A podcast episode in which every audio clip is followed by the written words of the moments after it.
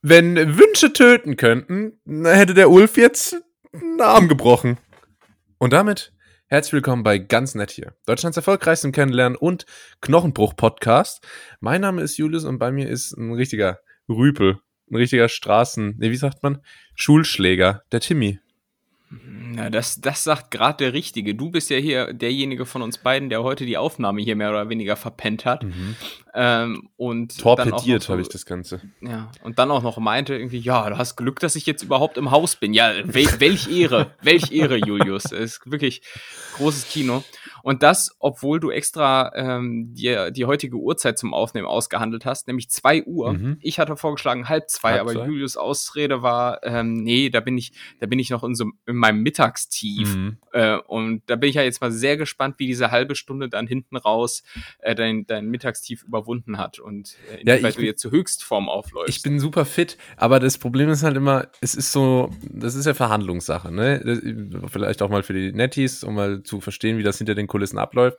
Das ist so, dass mal einer von uns beiden schreibt im Laufe der Woche entweder, wann nehmen wir diese Woche auf, oder schreibt direkt, können wir diese Woche freitags aufnehmen, können wir diese Woche samstagvormittags aufnehmen, so und so.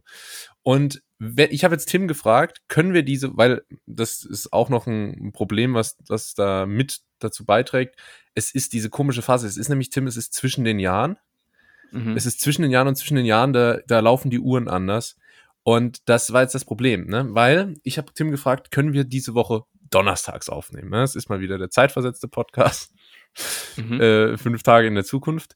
Und wenn dann Tim sagt, ja, können wir machen, so 13:30, dann habe ich ja den Nachteil, er hat schon dieses Eingeständnis gemacht, ja, okay, Donnerstag, ist in Ordnung.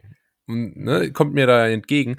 Und dann habe ich nicht die Nerven noch zu sagen, ne, 13:30 ist scheiße, lass lieber 18 Uhr machen. So eine ganz andere Zeit, ne?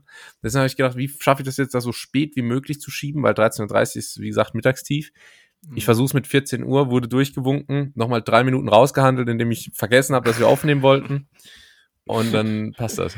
Ich sag mal, die 3 Minuten, die du hier dir am Ende noch zusätzlich rausgenommen hast, hat natürlich sämtliche Sympathiepunkte gekostet. Aber wenn du sagst, das war es wert, dann Glückwunsch. Kann ich mir leisten. Und klar, es ist natürlich ja auch so ein bisschen so Machtgehabe, wenn hier so 2 Alpha-Tiere, 2 Löwen, 2 Tiger aufeinandertreffen. Sagen wir noch ein paar Tiere. Haie. Dachse. Aufeinandertreffen, dann ist das natürlich immer hier sehr, sehr sehr, sehr moschuslastig, und da lässt jeder erstmal die Muskeln spielen. Es ist ledrig, ja, genau. Julius, wie ist denn sonst die Lage bei dir im trauten Landau, wo du dich ja wahrscheinlich rumtreibst? Ja, fast. Ich kannst du mich einmal fragen, wo erreiche ich dich? Kannst du mich das mal fragen? Wo erreiche ich dich denn? Wie heißt der nochmal? Richard. Ich bin heute im beschaulichen Karlsruhe. Unter anderem bekannt als Standort des... Oh, da fahren wir immer mit der Familie hin. Ja. Bundesverfassungsgericht. Bundesverfassungsgericht, genau. Hier sind auch, es ist wieder Ausflugszeit vom Bundesverfassungsgericht. Sammeln sich. Ich kriege ja immer einen kandierten Apfel. Ja, es sammeln sich die Tux Salzkekspackungen. Es ist die Stände mit den Früchten, die in Schokolade überzogen werden, machen wieder auf. Es ist heimisch, das Bundesverfassungsgericht lädt herzlich ein. Ja, und so ist es hier, und es ist weihnachtliche Zeit, es ist noch zwischen den Jahren, wir sind noch nicht in der Zukunft. Ihr hört das ja schon in 2023, das finde ich ja immer ganz, ganz, ganz außergewöhnlich. Hier, weil Julius, wenn wir in der Zukunft wären, dann würde man ja längst im Hintergrund auch fliegende Autos hören. Straßen? Wo wir hingehen, brauchen wir keine Straßen. Nee, so ist das nämlich hier nicht. Hier ist noch Oldschool. Hier wird noch zur Arbeit geritten, tatsächlich. Und es ist noch ein bisschen weihnachtlich. Es wird jedes Jahr, und das ist jetzt auch mal so mein Fazit zu Weihnachten, vielleicht können wir da zunächst mal drüber sprechen. Es wird jedes Jahr, werden die Geschenke weniger. Jedes Jahr wird das Wetter wärmer. Jedes Jahr wird das Essen irgendwie fader, es ist alles nicht mehr so wie früher. Ich weiß noch, wenn man als Kind Wenn da Heiligabend war, dann wachst du am 24. morgens auf und hast so richtig, da denkst, heute ist der Tag. Heute ist der Tag, heute ist es soweit. Und bist da den ganzen Tag wirklich aufgedreht wie ein Wasserhahn. Und dann ist natürlich abends der große Payoff, Grande Finale, der Kindesorgasmus, quasi die Bescherung. Ich denke, das kann man so sagen. Okay. Und ja, wie ist das heute, Tim? Es ist alles egal. Es wird nicht mehr in die Kirche gegangen, ich gucke kein Krippenspiel, das ist nur Orga-Kram, wer kommt wann zu wem, wer bringt was mit, ist viel zu viel Käse und so ist Heiligabend. Ja, das ist ganz gut zusammengefasst. Wobei, auch wenn sich die Prioritäten so ein bisschen verschieben, kann man dem ja trotzdem was abgewinnen. Zum Beispiel dieses Jahr wurde Weihnachten wieder in meinen heiligen vier Wänden abgehalten. Mhm. Also der 24. zumindest. Und das, schön. Ja, ich finde, es macht schon auch Spaß, dann was vorzubereiten und so weiter. Die Idee, dass es da weniger Geschenke gibt und so weiter, das war durchaus auch kontrovers diskutiertes Thema in meiner Familie dieses Jahr. Und ich bin der Älteste von meinen Stamm. Also von 3 Geschwistern, habe aber am meisten rumgezickt, als es um das Thema Geschenke geht, weil ich war der Einzige, der sich so ein bisschen dagegen gesperrt hat, so Weihnachten komplett geschenklos zu feiern, weil mir persönlich dann irgendwie so ein kleiner Höhepunkt innerhalb dieser strikt durch choreografierten Weihnachtsliturgie fehlen würde und ich glaube, so hat man jetzt einen ganz guten Kompromiss gefunden, was sich im Älterwerden im Übrigen positiv herausstellt, und das finde ich eine ganz nette Angelegenheit ist, dass wenn dann die Geschenke ein bisschen weniger werden, dass man sich dann trotzdem umso mehr Zeit nimmt und dann immer so guckt, was kriegt der andere und dann packt jeder so nacheinander aus und das finde ich eigentlich ganz, ganz schön, so, weil es irgendwie dann auch ist, also es interessiert einen ja meistens schon auch, was die anderen so kriegen, damit man vergleichen kann. Ja, und das ist klar. Und es ist aber, es hat auch den Zweck, dass dadurch, ne, man muss ja auch sich so mehr Zeit nehmen und meine Familie sagt dann auch immer bloß, nee, einer nach dem anderen, jetzt pack doch erstmal aus, weißt du, weil dann fängt so einer an, Geschenke zu verteilen, dann stoßen alle dazu, nee, einer nach dem anderen, weil wenn nicht einer nach dem anderen macht, dann dauert das halt auch keine 6 Minuten und dann ist die Bescherung durch, weil Dazu gibt es mittlerweile zu wenig, aber es ist in Ordnung. Wir werden alle älter. Was, du hast gesagt, du hast deinen Stamm geladen. Was gab's denn? Was hast du denn vorbereitet? Du bist ja unter anderem auch Food-Influencer. Genau, so, und ich habe dieses Jahr auf jeden Fall Buffet aufgetischt, das heißt, für jeden war was dabei, von Kalbsschnitzelchen über Kartoffelsalat bis zu... Also eine ganze Menge war da auf jeden Fall am Start. Wahnsinn. Und, es gab Schnitzel mit Kartoffelsalat? Bitte? Es gab Schnitzel mit Kartoffelsalat? Unter anderem. Und dann noch 5, 6, 7 andere Sachen. Boah. Und Dessert und Vorspeise. Ach, und es war am Ende natürlich viel zu viel, aber mir macht das auch Spaß, dann für solche Anlässe mal was auszuprobieren. Und das Schöne ist natürlich auch, wenn man dann sowas ausrichtet und den Kochlöffel schwingt, hat man in der Regel auch die Gewissheit, dass jeder sagt, es schmeckt, ob es dann stimmt oder nicht. Aber jeder weiß um mein labiles Nervenkostüm. und bevor es da irgendwie so einen Nervenzusammenbruch am Heiligen Abend gibt, werde ich dann gebauchpinselt. Schmeckt euch auch so? Also, du hast ja noch gar nicht so viel von den Schnitzelchen gegessen. Schmeckt's dir nicht? Oder? Doch, Tim, alles gut. Ja, wirklich? Also, wenn ich mir so den Unterarm so aufkratze die ganze Zeit. Hey, sag mal, also. Hey, schmeckt dir eigentlich mein Kinete-Lego-Auflauf? Schmeckt der? Ich koch wie so ein Kind. Das wissen die wenigsten. Naja, gut. Was natürlich noch viel schöner ist, als Weihnachten selbst, sind dann die freien Tage, die man zwischen, wie du schon sagtest, zwischen den Jahren hat. Und ich bin ja nun in einem gewissen Alter, das ist ja immer das wieder Thema. Das lässt sich nicht abstreiten.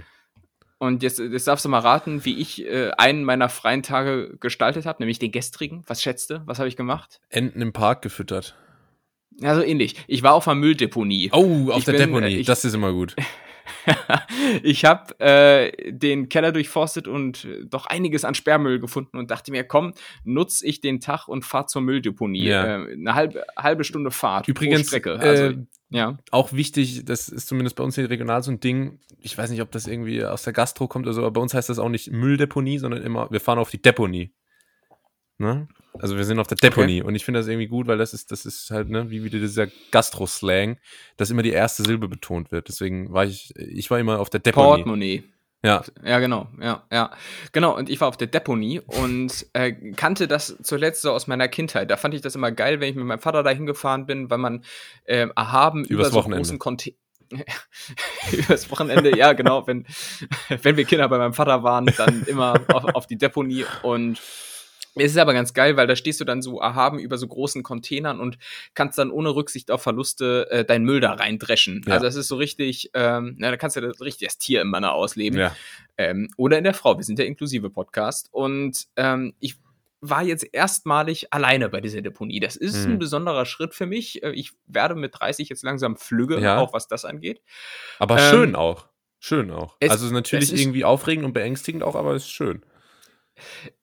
Aber man muss mal raus aus der Komfortzone, dachte ich mir, und habe mich da in diese doch recht raue Umgebung begeben und muss sagen, ich fühle mich da aber nach wie vor dann doch wie so ein Fremdkörper. Also so wie der Architekt, der so als einziger im Anzug über so eine Baustelle läuft. Weißt du, so, das ist so das Feeling, das ich dann da in mir habe. Und mein Learning, das ich daraus gezogen habe aus diesem Aufenthalt auf der Deponie ist Folgendes, und das ist jetzt quasi so ein bisschen der Hinweis-Podcast für all die jetzt in den nächsten Tagen auch noch Müll wegbringen wollen, was das Vokabular und das Verhalten vor Ort angeht, ist es ganz, ganz wichtig, sich den Gegebenheiten vor Ort anzupassen.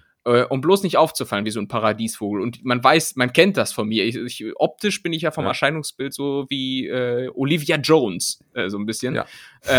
Und da heißt es dann nicht nur kleiner, auffallen. Nur ein bisschen kleiner. Nur kleiner, genau. Punkt Nummer 1, den ich mir dann aufgeschrieben habe, ist zur Begrüßung im Prinzip zur Begrüßung zu jeder Tageszeit Moin sagen. So, also Moin. Moin. Ne? Also auch mal üben mit, ruhig. Naja, so Moin. Also ich habe das durchaus auf der Hinfahrt geübt. Es muss auch so ein bisschen tiefer klingen, wenn ich das mit meiner normalen Stimme mache. Nimmt mir ja keiner diese Nummer ab. Moin. Dann, wenn man den Kofferraum öffnet, um den Mitarbeitern dort zu zeigen, welchen Müll man gedenkt abzuladen, dann musst du den Kofferraum aufmachen. Und wenn du dann auf die Gegenstände, die du geladen hast, zeigst, musst du die jeweiligen Produkte benennen und in diesem Moment immer so einen kleinen Klaps auf das Produkt geben. Also ich habe hier einen Reifen, so, ich habe hier noch so eine Tüte Altholz, so. Nur dann weißt du, du bist einer von ihnen. Ja, das ist sehr gut. So, ansonsten natürlich Klassiker, Yo statt Ja, ist auch klar. Jo. Und bloß nicht siezen. Weil nee. Wir sind hier, weil wir wollen uns hier nicht verhalten wie der kleine Lord, sondern deshalb immer, und das ist der Trick 17, immer von ihr sprechen, auch wenn du nur ein Gegenüber habt. So nach dem Motto, ja, wo habt ihr denn die Grünschnittmulde? Ja, genau. Ne? So, wo habt ihr denn die gelben Säcke? So. Und dann bist du einer von denen, und das jetzt mal als Tipp hier von mir, für euch. Ja, das ist sehr gut, das ist sehr hilfreich. Wir sind ja hier nicht auf dem Amt oder so, wir sind unter uns, wir sind Müllbrüder, da wird geduzt, da wird zugenickt, wenn man sich sieht, und da wird auch viel geschnauft. Ne? Ja, da wird viel geschnauft, vor allem auch von diesen ganzen, also das Klientel vor Ort ist so sehr Allman-Dad-mäßig, würde ich sagen. Muss ich jetzt auch mal sagen, da sehe ich mich. Natürlich siehst du dich da.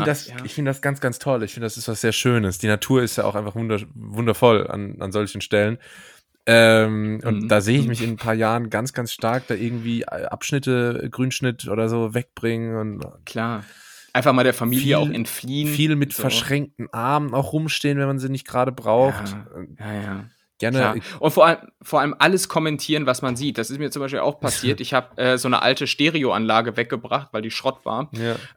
Und bin dann und dann ist mir irgendwie so eine Plastikabdeckung, während ich das Ding zu dem entsprechenden Behälter getragen habe, abgefallen. Und da stand natürlich so ein Allman-Dad neben mir, der dann irgend so einen Spruch brachte wie, nicht kaputt machen hier, oder sowas. Wo ich mir dann aber auch in dem Moment gedacht hatte, also wenn es doch einen Ort gibt, wo man Dinge kaputt macht, dann doch hier auf der Deponie. Ja, war das also, nicht? Ich dachte, das wäre der Witz gewesen von dem Kollegen. Nee. Von dem Bruder. Nein. Wenn du die Situation mitbekommen hast, dann weißt du, das war einfach nur so ein Reflex-Dad-Spruch. Ja. Der kam so wirklich wie aus der Pistole geschossen. Der hat da nicht über eine zweite ironische Ebene nachgedacht. Hast du da reagiert in irgendeiner Art und Weise? Nee, ich bin stieselig weitergegangen. Ich hätte direkt Smalltalk, ich hätte direkt Filmkritik angefangen. Ah, ja. Ich hätte direkt, wie in Pulp Fiction, oder? Wenn man, naja. Ja. Das funktioniert nicht. Nee, es ist zu tief gedacht. Es muss oberflächlich bleiben, oberflächlich grimmig. Ja. Müll ist aber tatsächlich noch ein ganz gutes Stichwort. Ich habe mir nämlich noch eine Sache ist mir aufgefallen am diesjährigen Weihnachtsfest. Und zwar das Thema Geschenkpapier, ne? Ist ja Verpackungsmüll, Müll ist ja schlecht und so. Und manche Menschen in meiner Familie sind jetzt schon dazu übergegangen, einfach kein Geschenkpapier zu verwenden, sondern direkt Müll. In Form von zum Beispiel alten Jeans oder alten Hemden. Da denkst du jetzt, was? Das kann man doch nicht als Geschenkverpackung verwenden. Offenbar schon. Es gibt Leute, die nähen einfach alte Jeans zu Geschenkpapier oder Geschenktüten um und verpacken dann darin ihre Präsente. Ich sag mal so, es hat polarisiert. Es hat polarisiert über die Feiertage, es gab geteilte Meinung. Wie stehst du dazu, wenn du jetzt so, du kriegst jetzt irgendwie so dein Ritual-Set in der alten Jeans? Ist das so ein Trend, der auch außerhalb deiner Familie stattfindet, oder ist das jetzt so ein komisches internes Ding, das ihr euch ausgedacht habt? Also grundsätzlich, nachhaltige Verpackungen und so ist ja fast schon ein Megatrend. Also das findet durchaus auch außerhalb meines Clans statt, aber das jetzt so konkret ist mir tatsächlich noch nicht so oft untergekommen. Deswegen war ich auch etwas stutzig. Alles weiß ich nicht, ob es den Aufwand lohnt. Also ich sehe ja schon, wie ich am Verzweifeln bin, wenn ich normales Geschenkpapier nutze. Also es ist auch wirklich unterm Weihnachtsbaum, du erkennst sofort, welche Geschenke von mir verpackt worden sind. Ja, ich bin auch der schlechteste Verpacker der Welt. Ist das so? Woran erkennt man bei dir? Also wo ist deine Schwachstelle beim Verpacken? Mir war das mal zu kompliziert. Ich habe mal einfach Alufolie genommen vor ein paar Jahren. Wie ein guter Döner, Mann. Das war nämlich super einfach. Dann nimmt man das einfach und macht und dann hat man es verpackt und es sieht alles super NASA-mäßig aus. Weil Geschenkpapier, meine Schwachstelle ist die erstmal kleben. Ja, ich verwende viel zu viel, wie heißt es, Tesafilm. Klebeband, viel zu viel, und auch die, so wenn man dann so die Kanten so umklappen muss und so vom Papier und dann hier irgendwie glatt ziehen, so. Katastrophe, wirklich. Bei mir sieht das immer aus, als hätte das irgendwie Stevie Wonder zusammengebastelt. Das ist wirklich nicht schön.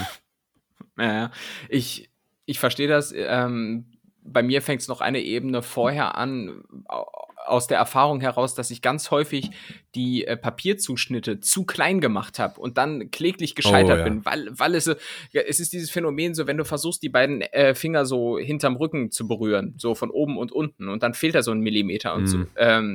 So ist es häufig beim Geschenkeverpacken gewesen bei mir, und seitdem überdimensioniere ich diese Geschenkpapier Abschnitte und sehe dann aber häufig auch nicht ein, dass dann, sobald es dann so einigermaßen verpackt ist, zu kürzen. Und dann wird dieses Papier eingerollt und eingewickelt, dass das dann wirklich quasi wie auf Stelzen steht, weil das Papier muss halt irgendwo bleiben. Und dann kommt Tesa zum Einsatz. Und wenn ich Tesa gerade nicht griffbereit habe, dann nehme ich halt auch irgendwie so ein Paketband. Safe.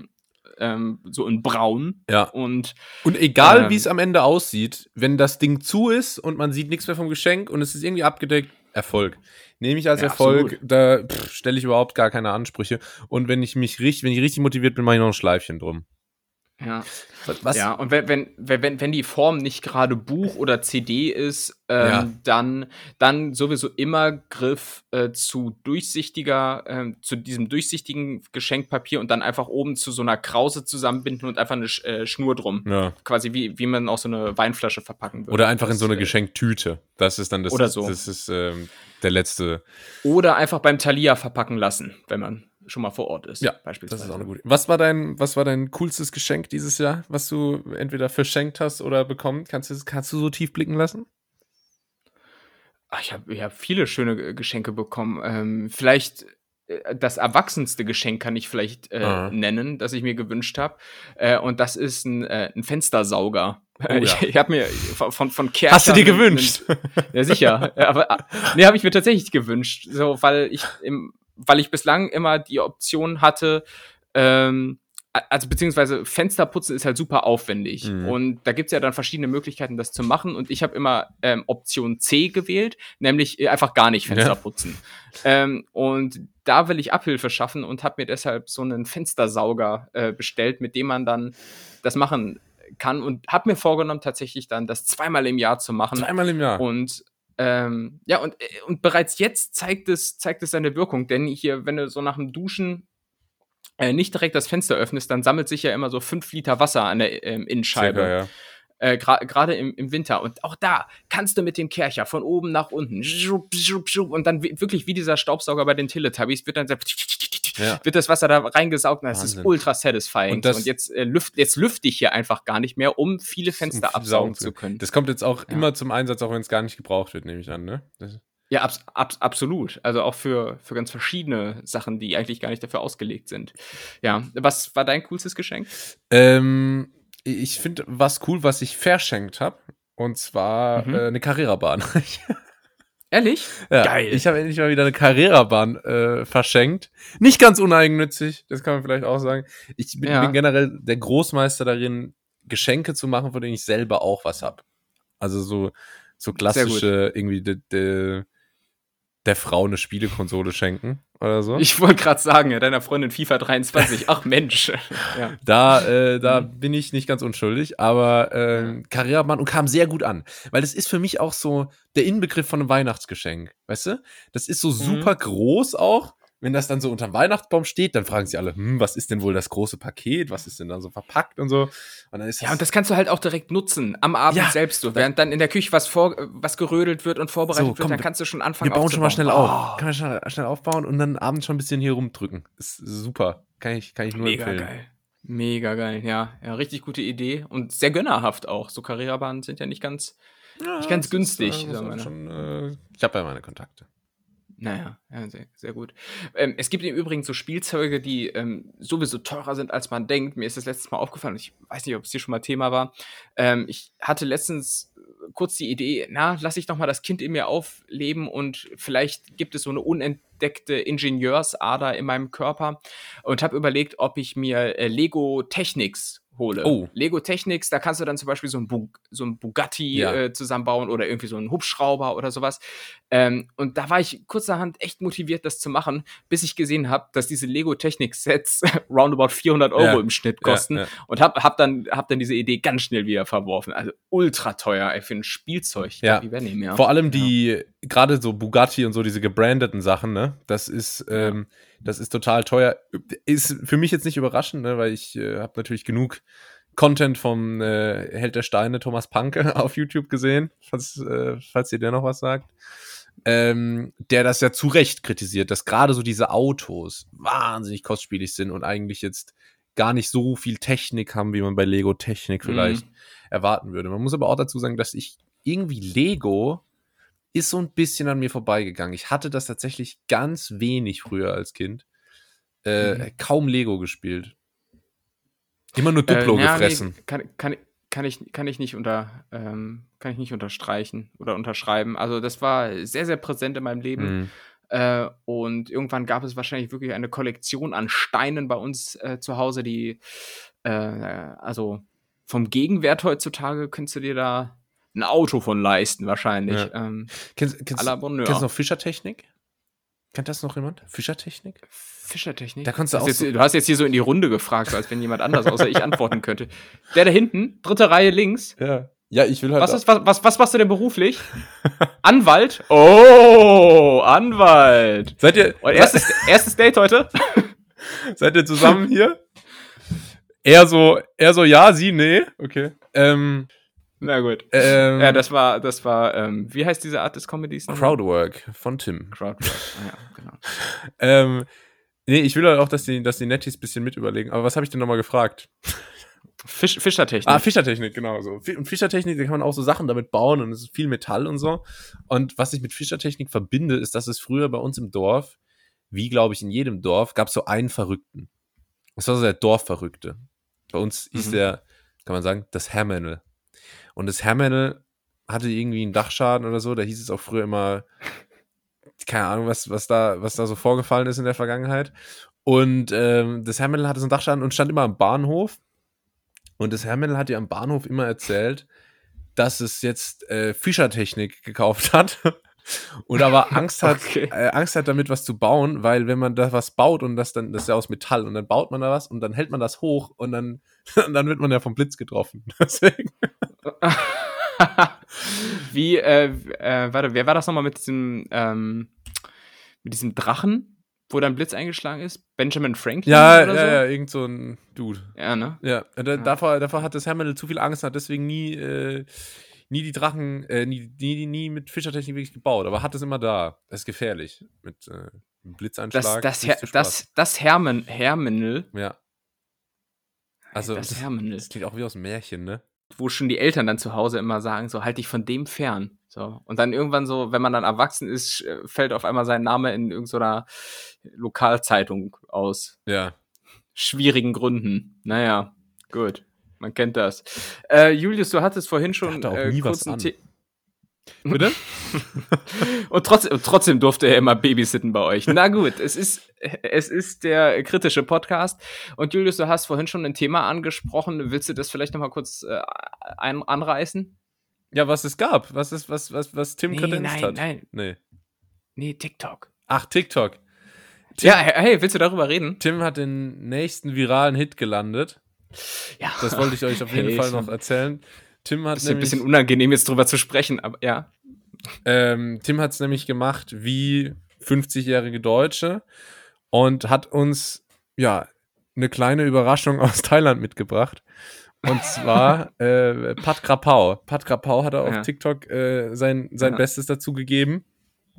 Und hat mir das dann ganz ungeniert geschickt, weil normalerweise ist das auch so, Tim schickt mir immer nur Sachen, die er irgendwie gepostet hat, wenn es gut lief. Also, wenn du von Tim einen TikTok geschickt bekommst, dann hat das mal mindestens 20.000 Views oder so, oder noch mehr.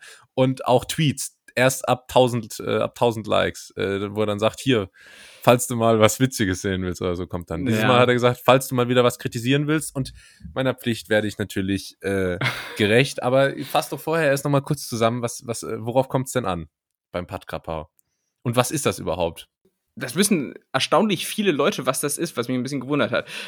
Kurze Vorgeschichte, ich habe ja meinen Kochkanal auf TikTok, Tims Thaler. Wer noch nicht folgt, bitte tut das jetzt. Und der lag lange brach, bis dann an Weihnachten meine Geschwister mir angeraten haben, mach doch da mal wieder was. So, ein letztes Mal, mach doch noch einen großen Clou, kannst du noch abziehen. Genau. Und dann habe ich das gemacht, einfach aufgrund des Drucks, der aus der Familie kommt. Viele wissen das gar nicht, aber meine ganze TikTok-Appearance und auch hier meine Person im Podcast, ist halt Family-Management. Ne? Das ist, da steckt meine Familie im Management dahinter, so wie Günther Klum. Günther Klum im Übrigen ein sehr gut aussehender Mann, wie ich finde. Ich weiß nicht, ob du ihn jetzt optisch vor Augen hast, aber der Vater von Heidi Klum und Opa von Leni Klum sieht ganz gut aus, hat aber meiner Meinung nach... Aber ist der Vater von Leni Klum nicht Flavio Briatore, oder bin ich da jetzt... Ja, es ist richtig, richtig random. Ja. Na gut. Das ist wirklich interessant. Und aber Günther Klum auf jeden Fall ein gut aussehender Mann, aber benutzt zu viel Wet-Gel. Der hat noch so eine Igel-Frisur, wie man die so 2004 getragen hat. Ah. Googelt gerne mal Günther Klum. Den hatte ich letztens auch mal bei Insta gesucht, weil ich weiß gar nicht mehr warum, keine Ahnung, Langeweile vermutlich. Und der hat den randomsten Insta-Auftritt aller Zeiten. Also wer Günther Klum bei Insta sucht, der findet auf seinem Profil viele Screenshots von Nachrichtenseiten, ab und an auch mal so Screenshots von den persönlichen Notizen aus dem Handy und dann zwischendrin auch mal wieder Bilder von ihm. Ich habe den jetzt gerade gegoogelt, das ist der Vater von Heidi Klum, hast du gesagt, ne? Das ist der Vater und Manager. Ich finde, der sieht aus wie Martin, wenn man Martin Semmelrogge in so ein Smoking steckt. Dann kommt das dabei raus. Ey, ich habe schon überlegt, an wen der mich erinnert. Ja. Aber er ist schon gut aussehend, oder? Ja, so irgendwie schon, aber sehr, ich weiß nicht, sehr franzliches Gesicht. Ja. So. Das ist schwierig zu beschreiben. Ein bisschen ja, wie so ein Dachs. Was du meinst. Also, ja, genau. Na gut, egal, um den soll es auch gar nicht gehen, sondern es geht um Pad Krapao. Das war dann das Gericht der Wahl, das ich halbherzig abgefilmt habe. Ja. Und das war so ein bisschen, das ist ein bisschen das, worüber ich mich auch ärgere. Ich habe mir sonst immer richtig Mühe gegeben mit verschiedenen TikTok-Rezepten und häufig wurde das dann mit so 5 Views abgestraft und dann habe ich das auch irgendwann wieder gelöscht. Und diesmal habe ich jetzt einfach das Gericht so hingerotzt und hingeschissen, weil ich eh nicht groß was erwartet habe. Das heißt, für dieses Gericht hatte ich zu einem die Hälfte der benötigten Zutaten nicht da und die ich da hatte, waren an sich die falschen. Ja. So, das vielleicht schon mal so als Grundgedanken. Pad Krapao ist im Prinzip ein Gericht, man packt unten Reis drauf und dann brätst du dir irgendwie Hackfleisch an, dann kommt da Fischsoße, hatte ich nicht da rein, Sojasoße, zweierlei, hatte ich nur eine von da rein, Austernsoße kommt rein, dann Thai-Basilikum hatte ich auch nicht da, ich habe normalen Basilikum genommen, aber das hat Julius sicherlich alles viel besser noch beäugt, drum bin ich gespannt auf deine Kritik, was kann ich besser machen? Ja, zunächst mal, das Erste, was mir auffällt, ist natürlich die Kommentare.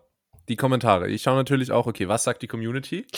Und dann könnt ihr euch das vorstellen, wie in so einer, weißt du, wenn die früher so Fernsehshows für Teens gemacht haben und dann gab's immer so einen, der mal geguckt hat, was so im Internet passiert, was so gesagt wird zur Sendung. Und der bin ich. Und zum Beispiel U-B sagt ha, Lachsmiley, nur aus einem Grund. Tim, worauf spielt er an? Willst du uns vielleicht auch nochmal die Podcast-Netties mit deinem Einstiegsgag beglücken?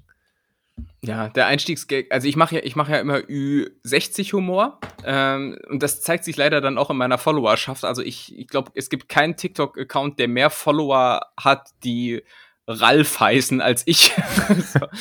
Also meine Followerschaft besteht nur aus so Udos, Ralfs und Uwes. Ein bisschen scheiße, ich bin da in so ein Rabbit Hole gefangen, aus der ich auch nicht mehr rauskomme.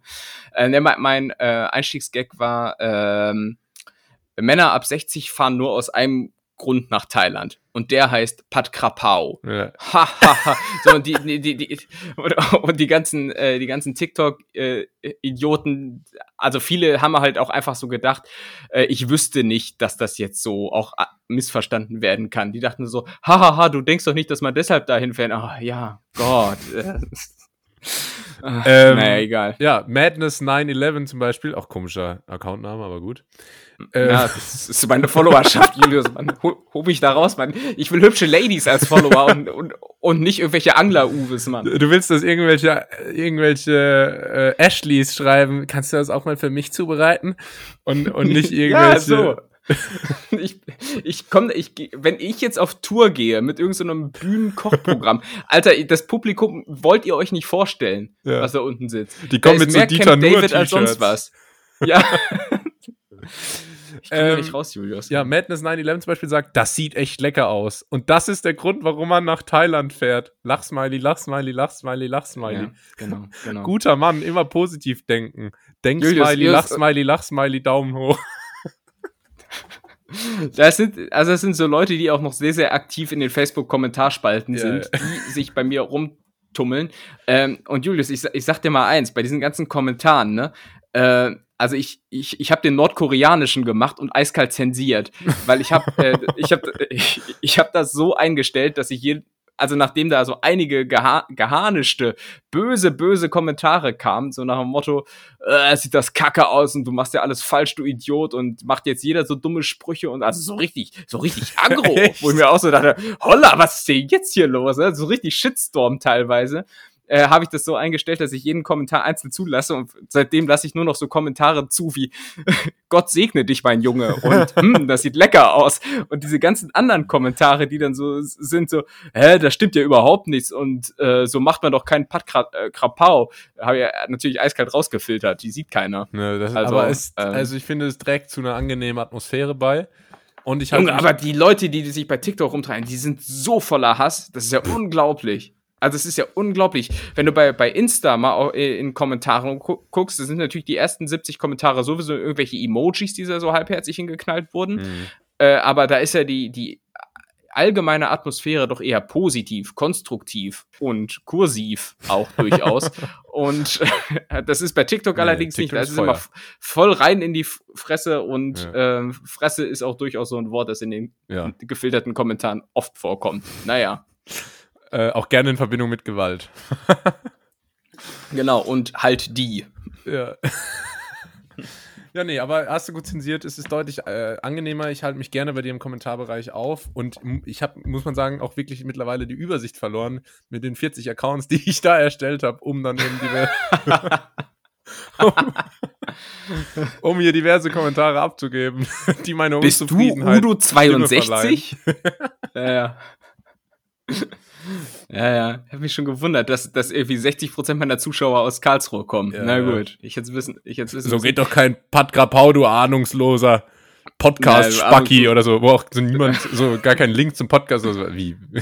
Ja, das ist auch bislang noch so bei dieser Followerschaft die komplett falsche Plattform, um den Podcast zu bewerben. Also wir würden Zuschriften noch und nöcher bekommen, so, das mit diesem Spruch da am Anfang, was der Julius da sagt, was ist denn das für ein Spruch, voll kontextlos, ihr Idioten.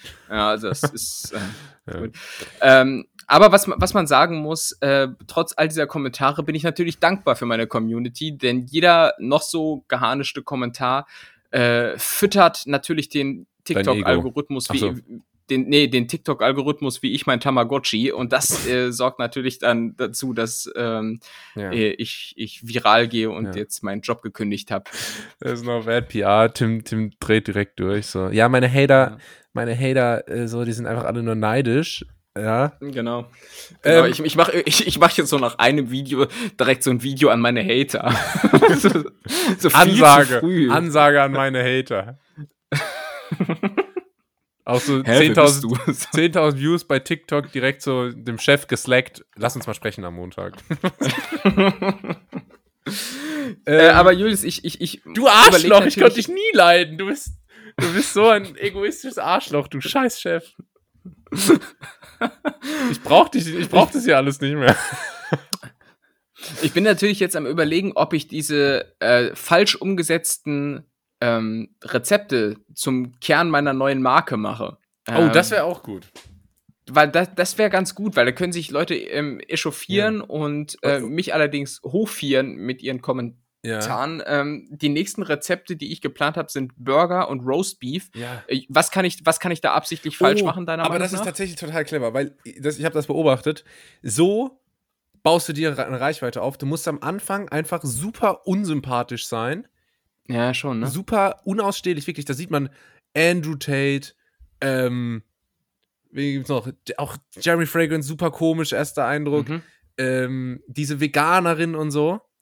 Ja, und dann irgendwann den Twist machen. Und dann irgendwann auch so Content liefern, wo du mal... der Ringvogel, der hat das richtig krass gemacht. Das ist dieser Typ, der immer mit Ringen trainiert. Und dann irgendwann so Content machen, wo dann die Leute sehen, ist ja doch irgendwie ganz cool, ist ja doch ganz sympathisch und so. Kann man sich ja doch anschauen. Und so... Julius, das ist der Plan. Ja. Genau, das ist der Plan. Und so schaffst du den... Mach das mal. Mach mal richtig schlechte Rezepte, dass sich alle so drüber aufregen. Du sparst, du hast gar keine Ahnung. So nach dem Motto, so das Roastbeef so am besten mit Ketchup einreiben und dann bei 400 Grad in den Ofen, so ein bisschen in die Richtung. Das ist halt... Ja, und dann 100 Grad Kerntemperatur. Das ist richtig wie so ein Backstein. Wichtig ist immer, es tot zu... nee, ich verrate dir zu viel. Alles klar, okay. Ja, aber das kriegst du hin. Und vor allem, dann kannst du einfach so kochen, wie du normal kochen würdest und musst dich nicht vorher schlau machen. Aha! Mister, ja. Ich serviere dir mal Egg Benedict, aber biete keine Sauce Hollandaise dazu an. Das war ja kein... Was wird denn hier jetzt gemeckert? Also, wo sind wir denn? Was ich ja immer nicht ausstehen kann, sind so Leute, die im Podcast sich über Essen beschweren von Leuten, die es nicht so können. Ich mach Avocado. Ich beschwere mich nie wieder über Essen von anderen. Das kann ich dir versprechen. Aber schon gar nicht im Podcast. Vor allem nicht im Podcast. Aber lass uns mal ganz kurz noch über dein Pad Krapao sprechen. Ich habe natürlich auch noch eine Meinung dazu, so wie alle. Du hast gemischtes Hack verwendet, ist das richtig? Nee, Rinderhack. Rinderhack. Ich würde es dir empfehlen, nur mit Pork zu machen. Ist nämlich auch... Ja, mag ich nicht. Ja. Mhm. Aber ja, kommt aber in dem Gericht ausnahmsweise mal ganz geil. Okay. So, das mal als erstes dann, hast du ja schon gesagt, so, du hattest keinen Thai-Basilikum, hast normalen Basilikum, kann man alles machen. Was total gefehlt hat, was natürlich im Original vorkommt, ist Bird's Eye Chili. Ne? Bird's Eye Chili oder Thai Chili. Habe ich genannt, aber nicht gehabt. Ich laufe ja nicht extra zum Edeka, kauf das und nur für so ein Video. Ja. Konnte ich ja nicht ahnen, dass das hier Hunderttausende Aufrufe kriegt. Du hattest gar keinen Chili-Ersatz, ne? Nee. Schade. Ich habe halt gesagt, dass ich es rein tue. Ja, aber, schade, weil das macht natürlich schon auch irgendwie einen Unterschied. Kannst du denn eine Kritik wie Kommentare formulieren? Mit dem Chili? Mit dem Chili? Du hast ja gar keine Ahnung. Du Asia Hurensohn. Ja, sehr gut. Da kommt Thai-Chili rein. Mhm. Und nicht so scheiße, wie du genommen hast. Sehr gut. Ich kann übel scharf essen. Sehr gut, du könntest das hauptberuflich machen. Ja, mach ich ja auch. TikTok-Kommentarschreiber. So, und dann natürlich auch noch Rohrzucker. Hast du mit Rohrzucker gearbeitet? Ja, habe ich vergessen. Ja, ich weiß, dass er reinkommt, habe ich vergessen. Ja, und dann hast du schon gesagt, Fischsoße, ne? Hast du jetzt gesagt, hast du nicht da gehabt, aber ohne die geht halt wirklich nichts. Das ist bei den meisten thailändischen Gerichten so. Diese Fischsoße ist einfach der Wahnsinn. Und dann noch eine kleine Kritik. Ich bin leider noch nicht ganz fertig. Das Ei war zu fest. Das Eigelb, das hättest du als Abdichtungsmittel verwenden können. Das sollte schon noch so ein bisschen runny sein. Aber nee, sah trotzdem lecker aus. Na, tatsächlich nicht, aber es ist mir relativ egal, muss ich sagen. Und ich ärgere mich halt wirklich, weil sonst gebe ich mir immer so viel Mühe und dann einmal nicht und gerade das funktioniert dann. Ja. Na gut. Ja, aber das Ei war tatsächlich ein bisschen fest, hat mich auch gestört. Ich habe es am Tag danach nochmal gegessen, für mich privat, da war es perfekt, also schön zerlaufen, als man den Dotter angestochen hat. Dotter. Aber das ist halt so eklig eigentlich, Mann. Egal. Das ist halt irgendwie, so Dotter ist also quasi so die Huhn-Version von der Plazenta. Ja. Genau. Keine Ahnung, Mann. Huhnanatomie, ganz komisch. Ich hab heute ein ganzes Huhn gemacht im Ofen.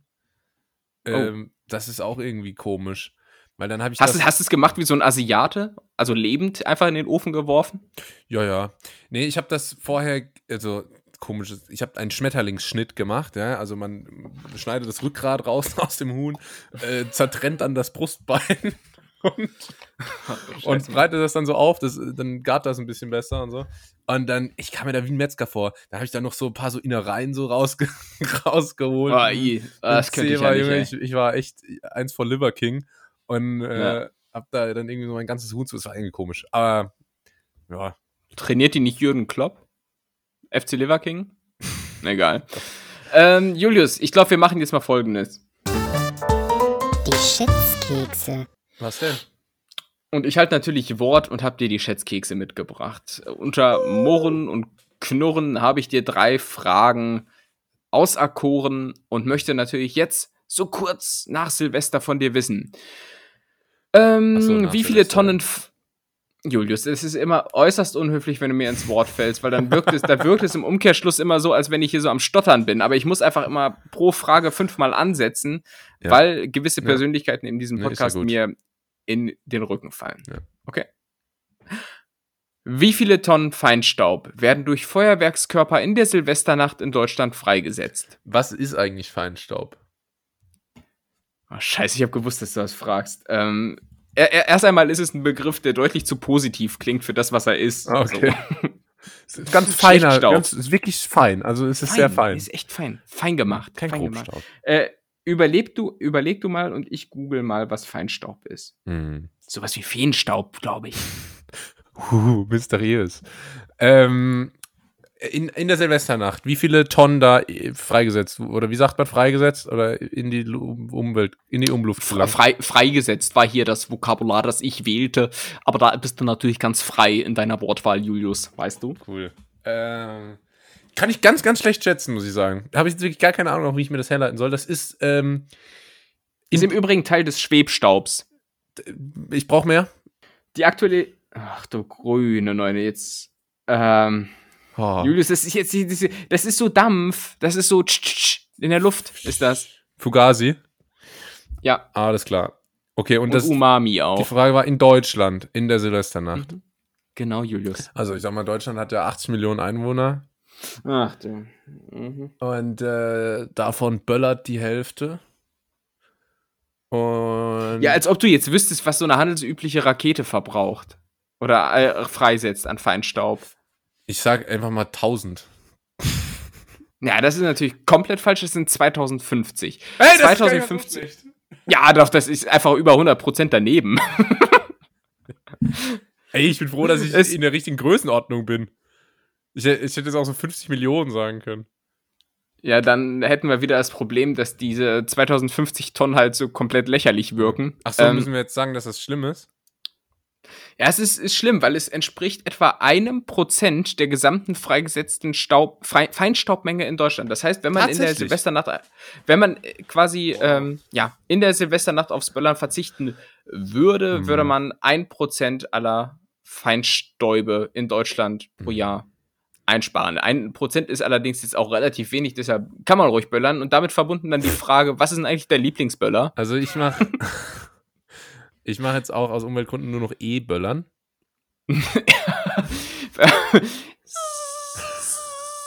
So explodiert der dann.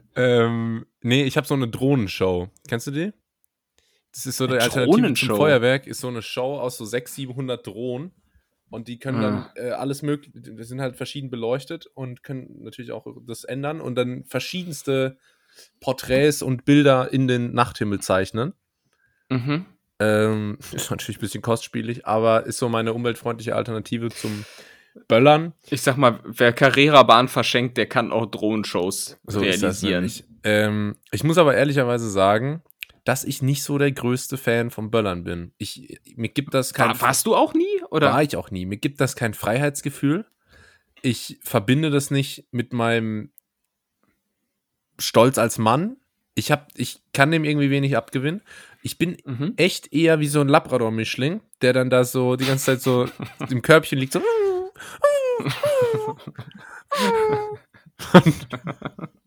Und sich da gar nicht raustraut. Weil irgendwie macht mir das auch immer Angst, weil ich kenne ja meine Freunde. Und ich weiß ja, dass die alle einen relativ ordentlichen Dachschaden haben. Und trau denen da nicht, wenn die so entsprechende Materialien in der Hand haben. Seien es jetzt China-Böller, seien es Polen-Böller, seien es Russen-Böller, wo auch immer diese verschiedenen Nationen bei Böllern herkommen. Ganz kurze Stilkritik im Übrigen, wenn du sagst, ich kenne ja meine Freunde, ist Freunde der falsche Begriff. Wenn man den Satz anfängt mit ich kenne ja meine, ja, okay, da muss dahinter immer Pappenheimer kommen. Ich kenne ja meine Pappenheimer. Ja, okay. Aber das nur so am Rande. Aber können wir nochmal neu machen? Ich kenne ja meine Pappenheimer. Ah, du kennst deine Pappenheimer? Okay, cool. Nee, aber jetzt mal ohne Scheiß, es gibt immer Polenböller, es gibt China-Böller und so, ne? Was ist denn mal mit einem Italiener-Böller? Oder einem... Ja, aber sind Italiener-Böller nicht diese... diese Italiener-Böller sind ja wahrscheinlich diese Kanonschläge. Das sind ja immer so Spaghetti drum. Ah, ne, ist ein Korb. Nee, Italiener-Böller sind hier, das, was ins Tiramisu kommt. Diese Stangen mit dem Zucker. Lecker. Ach, Löffelbiskuit. Ja. Okay, wilder Vergleich, aber okay, ja. Lecker, Tiramisu. Ja gut, nee, deswegen, aber mein Lieblingsding sind trotzdem so, ich bin gar nicht so der Böller-Typ, das macht mir... Also ich weiß ganz genau, du stehst dann so am Fenster sims und hast dann so eine Wunderkerze in der Hand, ja, oder? Ah! Hi! Ah! Julius, oh, hast dich verbrannt! Funken. Komm mal her, ich puste mal gerade. Hm? Komm mal her. Funken auf der Haut. Nee, ja, Böller, nicht so meins. Raketen finde ich dann noch cool. Deswegen bin ich bin so ein Batterietyp. Weißt du, so ein Ding, wo du so einmal anmachst, dann so... Puff, oh, ehrlich. Puff, puff, puff, puff, puff, puff, pschuh, pschuh. So, und dann kann man da so 3-4 Minuten am Stück zugucken. Das finde ich noch okay. Ever, ey. Also ich finde, diese Batterien sind immer so die Erwachsenen-Variante von Feuerwerk, weil die sind immer sehr, sehr teuer, aber du kannst halt nur einmal was anzünden. Mhm. Und so eine Batterie kostet halt sternbar 20 Euro beim Aldi. Und ich bin überrascht, dass du so gar kein... Also nicht so der krasse Böller-Typ bist. Ich war es als Kind sehr, muss ich sagen. Also für mich war Silvester damals heiliger als Geburtstag und Weihnachten zusammen. Das war wirklich das höchste der Gefühle. Und fand damals so China-Böller immer besonders cool. Obwohl die ja an sich total unspektakulär sind. Sie sind ja einfach nur laut. Und ja, das finde ich halt immer ein bisschen langweilig. Das macht dann nur BAM! Ja, damals war es aber halt so einfach der Kick, ne, so, wenn ich jetzt das zu spät wegwerfe, dann ist die Hand weg. Das wäre doch cool, das wäre doch jetzt cool. Das wäre doch jetzt, wer kann das doch in der Hand? Wer zündet die Rakete aus der Hand? Das ist auch immer die oh Mutprobe. Gott, ja. Aber da war ich immer zu sehr Schisser. Heutzutage, ja, habe ich eigentlich mit dem Thema nicht mehr groß was am Hut, fänd aber persönlich, glaube ich, Raketen noch so am interessantesten. Weil da was zischt und dann geht das auch hoch und dann ärgerst du dich, dass die Sektflasche, aus der man das starten lässt, nicht stabil genug ist. Also das finde ich noch ganz okay. Und ansonsten Klassiker, der natürlich immer geht und gerade als Kind auch bei mir hoch im Kurs stand, Knallfrösche. Aber die gibt's, glaube ich, Erbsen, die gibt's bei uns. Erbsen, ja, Erbsen, weil da im Übrigen Tipp für alle, die jetzt hier noch unter 25 sind und man mal einen Streich machen will, ich habe die manchmal bei meiner Schwester auf der Zimmertür von außen auf die Türklinke gelegt, sodass, wenn die Türklinke dann runtergedrückt wird, dass die dann runterfallen. Typisch Andy, typisch Andy. Ja, ich bin ein richtiger Streiche-King. Ja. Cool. Ja, und wie gesagt, Respekt hatte ich immer von diesen Kanonschlägen, die ich gerade schon mal kurz erwähnt hatte. Die fand ich immer... Ich finde auch alles krass, so was auf dem Boden dann wie so ein Fisch nach dem Angeln so rumzappelt und so... Yeah. Dann dreht sich das so und leuchtet und macht... Hast du die Geräusche für diese Böller eingesprochen? Das klang sehr, sehr original jetzt. Das wissen ja die wenigsten, dass da einfach so ein Soundkörper drin ist. Ja, so ein kleiner, das ist wie beim Tesla. So ein Chip ist da drin. Und genau. Da wurde immer gleich so, denkst, oh, gleich passiert was. Oh, was ist jetzt, soll ich mal einen Schritt zurück und so? Und dann irgendwann geht's aus. Das ist eh immer der Kick, wenn du was anzündest und dann erlischt das so.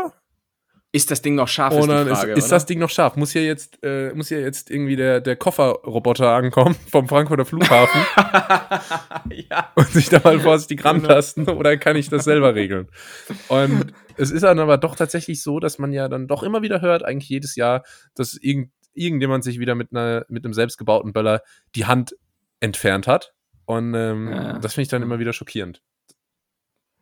Ja, ich glaube im Übrigen auch, dass so Böllern und so weiter schon auch irgendwie ein Auslaufmodell ist. Das wird's in 10 Jahren, glaube ich, nicht mehr geben. Also zumindest wird es zum Großteil verschwunden.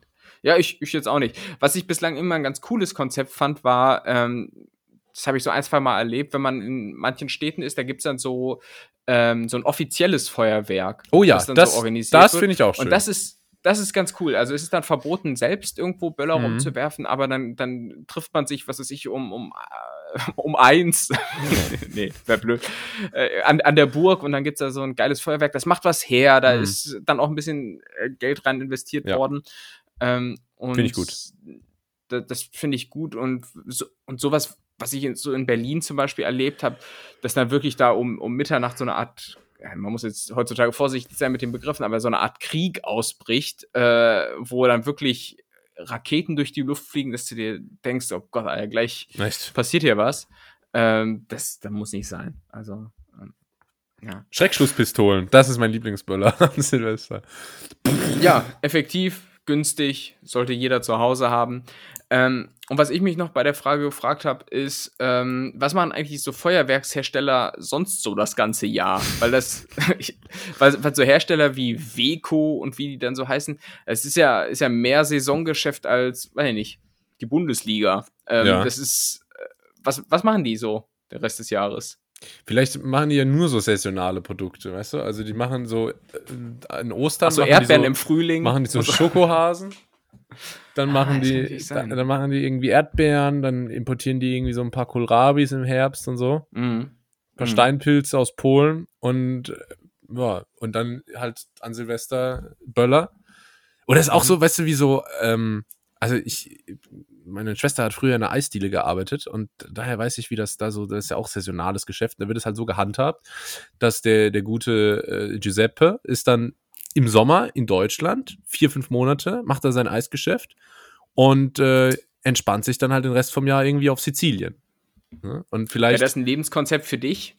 Weiß nicht, Eis machen, das habe ich jetzt noch nie ausprobiert.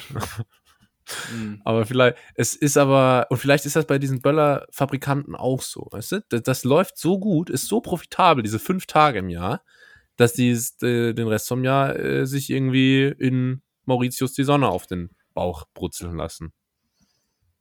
Das wäre jetzt meine Erklärung. Das kann natürlich sein. Ja, ich vermute fast, dass die dann nicht dauerhaft Leute beschäftigt haben. So. Aber stell dir mal vor, du arbeitest so in... Ja, oder es ist halt einfach nur so ein großer Chemiekonzern, der halt das ganze Jahr irgendwelche anderen Verpestungen auf den Markt bringt und dann halt an Silvester kurz ein paar Böller baut. Ach so, sowas wie BASF so und danach, ja, oder Bayer. Und danach wieder weiter Aspirin. Säure herstellen. Ja, gut, alles klar. Dann wird das wahrscheinlich die Lösung des Rätsels sein. Wollen wir die nächste Frage angehen, Julius? Nee. Und die nächste Schätzfrage ist so eine Frage aus der Kategorie Tim liegt nachts wach und denkt über sein Leben nach. Wann habe ich meinen größten Fehler begangen? Ja, das will ein zu großes Fass aufmachen. Aber die Frage ist, wie lange braucht eine Person, um ein durchschnittlich großes Parmesanrad zu öffnen? Gute Frage. Ich würde sagen, das dauert... Eine durchschnittliche Person, also jemand, der das noch nie gemacht hat. Genau, und Tipp, man braucht 5 Messer dafür, mindestens. Ja, ich habe das mal gesehen. Man muss ja irgendwie erst da macht man erst so einen leichten Schnitt so, einmal komplett außenrum, ne? Du weißt das wahrscheinlich besser mittlerweile.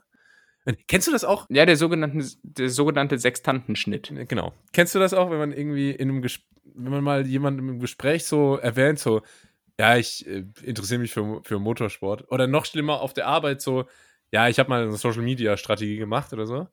Und dann in der Zukunft, jedes Mal, wenn es auch nur so annähernd in diese Richtung geht, dann sagen die sowas wie, hier sitzt ja der Experte, Julius weiß das ja viel besser. Gott, ja. Du weißt das ja viel besser. Ich will jetzt nichts Falsches sagen, wenn ich was Falsches sage, korrigiere mich und so. Und da ist einfach so gar keine Ahnung. Deshalb rede ich auf Arbeit nie.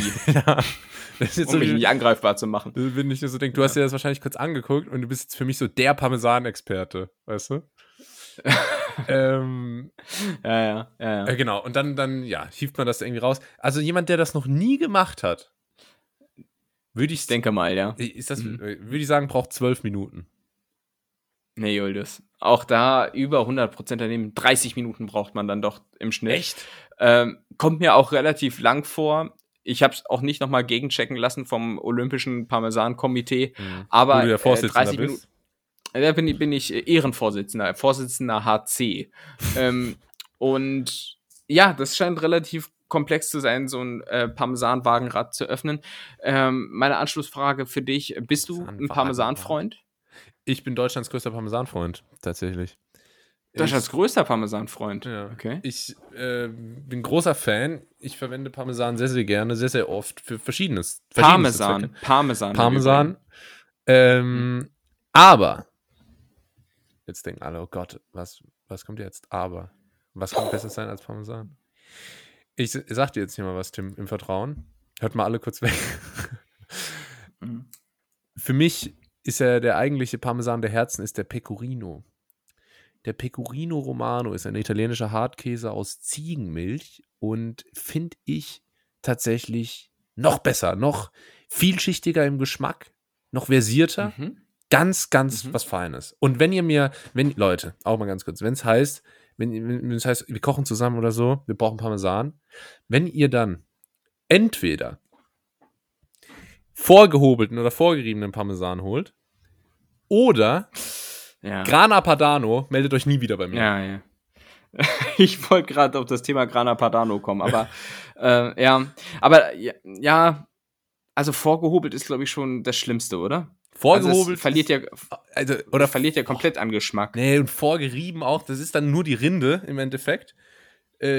Aus der Parmesanproduktion, die Abfallprodukte, die da reingejockelt werden. Stimmt, bleibt bloß weg. Und gerade beim Parmesan ist doch das Schöne, dass man sich auch mal so einen Brocken davon abmachen kann. Ja, weißt du, so vom Stück. Ein bisschen knabbern. Dass man naschen. Oh. Schön Umami-Kick, Salz, Vollgas, Fette, alles drin. Protein, glutenfrei, wundervoll. Ja, das stimmt. In vielen Restaurants. Laktosefrei. Ich weiß nicht, glutenfrei auch, aber Parmesan ist ja, glaube ich, tatsächlich von Natur aus laktosefrei, ne? Das hat mich immer aufgeregt. Ich habe damals relativ häufig volle Kanne, Service täglich, ab 9 Uhr im ZDF geguckt, von montags bis freitags. Und da gab es immer den Fernsehkoch Armin Rossmeier, der das R besser rollt als so manch anderer. Mhm. Und der hat dann immer diese Gerichte, die er gekocht hat, noch so biochemisch aufgedröselt und meinte dann immer so nach jedem Gericht, dieses Gericht müssen unsere Diabetikerfreunde mit 3 Broteinheiten anrechnen und das Ganze ist obolacto-vegetarisch. Und so, das klang für mich immer zu sehr nach Chemieunterricht und hat dann schon keinen Bock mehr auf diese Gerichte. Naja, ich wollte dich noch fragen, in vielen Restaurants, ich weiß nicht, ob es heute immer noch so gehandhabt wird, aber eine Zeit lang war es so, gab es immer diesen Show-Effekt, wo dann Pasta in so einem Parmesanrad am Tisch angerichtet wird. Findest du das cool oder so wie ich eher unappetitlich? Das ist eine gute Frage. Ich habe das nämlich erst zuletzt in Lissabon in einem Restaurant wieder erlebt, dass es das da gab und dann alle direkt gesagt haben, oh, das will ich bestellen. Ja. Grundsätzlich bestelle ich mir sehr, sehr selten im Restaurant Pasta aus 2 Gründen. A, ich kann selber sehr gute Pasta zubereiten zu Hause. B, es ist mir immer zu wenig. Da komme ich nicht auf meine Kosten, da werde ich nicht satt von. Und diese Parmesanräder, ich frage mich immer, wie das so hygienetechnisch ist, weil da wird die Carbonara reingeworfen, die Bolognese und dann hängt doch da überall verschiedenste Soßenreste und Gianluigi schlägt zwischendrin auch mal noch am Löffel und so. Ja, genau. Also ich kann mir schon vorstellen, letzte Woche schon drüber gesprochen, dass man in Restaurants lieber nicht ganz so genau hinschaut. Ja, genau. Was du nicht weißt, macht dich nicht heiß. Und das gilt bei so einem Parmesanrad auf jeden Fall. Also klar, das große Ganze wird dann da schon rausgekratzt, aber da bleiben doch bestimmt irgendwelche Mikropartikel. Ja. Milben, bestimmt Milben. Alles hat ja immer Milben. Safe, das sind irgendwelche Milchmilben, die aus irgendeinem Grund da drin sind. Und das ist ganz, ganz eklig. Und deshalb geht mir weg mit diesem Parmesanrad am Tisch. Die stehen da auch den ganzen Tag im Gastraum bei 24 Grad rum, so unabgedeckt. Total, ja. So nach dem Motto, da passiert schon nichts. Ja, doch, auch das Zeug kann schimmeln. Mein Gott, also, ja. Edelschimmel, na gut. Julius, wir machen mal schnell noch die letzte Frage, oder? Okay. Wie viele Menschen sterben jährlich durch Wespenstiche? Oh. Das geht so ein bisschen in die Richtung der Fragen, die du mir des Öfteren mal stellst. Aber haben die so einen eigenen Charakter, meine Fragen. Jährlich durch Wespenstiche. Okay, nur Wespen. Da gibt es natürlich die asiatische Züchtler. Teufelswespe, die natürlich sehr aggressiv ist. Ich würde jetzt mal sagen 2.000 bis 5.000. 2.000 bis 5.000? Mhm. Also 2 oder 2.000 bis 5.000? Weil die erste Range würde ich sonst nicht gelten lassen. So 1 bis 1 Milliarde. Ne, 2.000 bis 5.000 hätte ich jetzt mal gesagt. Es sind nur 20 bis 25. 1.000? Nein, 20 bis 25. Doch so wenig? Punkt. Oh, das ist total so wenig, oder? Ich dachte erst so, vielleicht so was gefährlicher, so Wespe oder Hai. Es ist und da wäre ich aber in den richtigen Gefilden gewesen. Also, weißt du, so in der richtigen Dimension. Achso, ja. Und dann dachte ich, okay, und Moskitos auf der anderen Seite so, keine Ahnung, 50 Millionen. Die Wespe vielleicht irgendwo dazwischen. Aber hab ich die Wespe tatsächlich zu gefährlich eingeschätzt? Interessant. Nur, aber das ist schon wenig dafür, dass ja bei so einem richtigen Allergiker dann direkt die Luftröhre zuschwillt. Ja. Fändest du im Übrigen auch, dass Moschino klingt wie so ein richtig leckerer Cocktail auf Minzbasis? Ja. Oder wie so eine Grunge-Band aus den 90ern. Moschino. Gibt es nicht auch diese eine Marke? Moschino. Moschino heißt die, ja. Aber ist ja verdächtig nah dran. Ja, also wie gesagt, die Wespe, eines der gefährlichsten Tiere der Welt, offenbar, bei 20 bis 25 Toten pro Jahr. Und ich kam drauf, weil ich letztens irgendwann mal festgestellt habe, dass Wespenstiche in meinem Leben heutzutage so gar keine Rolle mehr spielen, im Vergleich zu dem, als ich noch Kind war. So als Kind hatte ich gefühlt mehrfach im Sommer Wespenstiche. Wie ist es bei dir?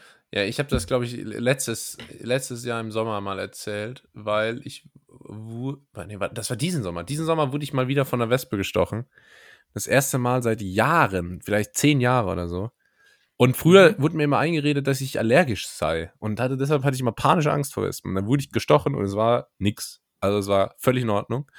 Gott sei Dank. Und das war mein erster Berührungspunkt mal wieder mit einem Wespenstich. Es ist aber schon, ich hasse die Viecher trotzdem wirklich wie die Pest. Es ist ganz schlimm. Ja. Ist ja auch grade, wie gehst du? Weil ich überlegt habe, was ist gefährlich an einer Wespe oder einem Hai. Ich finde, jetzt mal ohne Scheiß, wenn ich jetzt die Wahl habe zwischen einem Hai und einer Wespe in meiner Nähe, dann nehme ich lieber die Wespe. Aber wenn es heißt, 15 Haie oder 15 Wespen, nehme ich lieber die Haie. Oder? Ach so. Weil so 15 Haie, an Land vor allem auch, ungefährlich. Ach so. Ja, stimmt. Aber wie gehst du denn dann mit Wespen um? Mal angenommen, du sitzt im Eiscafé. Das, ja, immer freundlich erst einmal begegnen ist wichtig, aber guten ich kenne das auch so. Ich bin kein Freund, mich im Sommer irgendwo rauszusetzen, weil man sofort attackiert wird von diesen Scheißviechern. Ja. Die machen alles kaputt. Bist du der klassische Rumfuchtler oder bist du dann so einer, na bleib mal ruhig, so provozierst du ja nur. Also ich fuchtel rum, so viel sei verraten. Ey, die machen den ganzen Scheiß Sommer kaputt, diese Drecksviecher, wirklich. Und dieses Jahr waren es richtig viele. Und nächstes Jahr bestimmt wieder. Oh, und dann gibt es immer die Leute, die dann so sagen, nö, die sind voll wichtig für die Natur, fürs Ökosystem. Ach, sind sie nicht. Wir brauchen die und so. Nein, Mann! Wenn die wichtig wären fürs Ökosystem, dann müssten die nicht hier an meinem Orangensaft rumsippen, sondern würden irgendwelche Bäume bepflanzen. Was weiß ich. Oder zumindest irgendwie einen Honig machen, so. Aber ja, die machen dann auch so einen so einen Ekelhonig, die schmeckt ja viel zu bitter. Oh, Ekel. Penner, ey, keine Ahnung. Ja. Willst du nicht, die Scheißviecher sollen sich mal ihren Platz hier verdienen im Ökosystem. Und ich mach die platt. Es ist mir scheißegal, wenn ich die Wahl habe, ich töte da eine nach der anderen. Ich bin der absolute Erzfeind, wirklich. Wespen, nee, können wir gestohlen bleiben. Fühl ich, Bro. Am besten noch ertrinken. Ich bin auch so jemand, wenn die so im Glas landet, dann denke ich so, haha, jetzt wollen wir mal sehen, wie du da wieder rauskommst. Und die Wespe denkt sich so, 1:0 für dich, Julius. Aber Bienen sind ja die netten Freunde, quasi. Bienen sind ja dann, also warte mal, wenn du den Hai mit der Wespe gleichsetzt, dann ist ja quasi die Biene der Delfin. Richtig. Und die Hummel ist so der Blauwal. Ja, sieht man nicht so oft, aber sehr schön. Ja, das stimmt. Und die Biene wiederum macht ja ihrerseits Honig. Und hier kurz die Frage an dich, was bist du für ein Honigtyp eigentlich? Welchen magst du denn da? Ich mag jeden Honig. Ich bin ein riesen Honig-Fan. Ich bin Mr. Milch mit Honig himself. Und ich mag vor allem gerne, also kommt ein bisschen drauf an. Eigentlich mag ich gerne so diesen, das ist immer der gleiche, der hat so eine, das ist in so einem Glas und hat so eine beigen Deckel oder so einen braunen Deckel und es ist dann so deutscher. Hat, glaube ich, jeder Honig. Deutscher Wabenhonig oder deutscher Bienenhonig. Das ist so ein grünes Siegel auch. Und der ist auch so super fest. Ah, den finde ich auch am besten. Also so einen, wo du fast mit dem Spachtel schon ran musst. Ja, genau. Den finde ich der ist qualitativ auf jeden Fall der beste. Am praktischsten ist natürlich so der billige aus der Tube, wo du einfach nur so drauf drückst. Dann kommt perfekt flüssiger Honig Flotte raus. Biene. Ja. Flotte Biene heißt der. Es schmeckt natürlich nicht so geil, ist auch nicht so hochwertig, aber ist halt am praktischsten. Deswegen so, die beiden mal zu Hause haben und dann kann man immer, je nachdem, was die Anwendung erfordert, kann man dann entsprechend wählen. Das wäre so meine Empfehlung an alle Honigliebhaber da draußen. Richtig. Dann nehmen wir das doch einfach als Wort zum Sonntag und beenden. Die Schätzkekse. Und damit beenden wir nicht nur die Schätzkekse, sondern auch ganz nett hier für heute. das war's von uns. Die erste Folge im neuen Jahr 2023 ist, ich freue mich schon. Ich freue mich schon auf all die weiteren Episoden, die dieses Jahr folgen werden, wenn wir unter anderem untersuchen werden, warum weiß Tim nicht, wie man Roastbeef zubereitet. Bleibt gespannt, schaltet nächste Woche wieder ein, empfehlt uns weiter und gebt uns gerne eine gute Bewertung.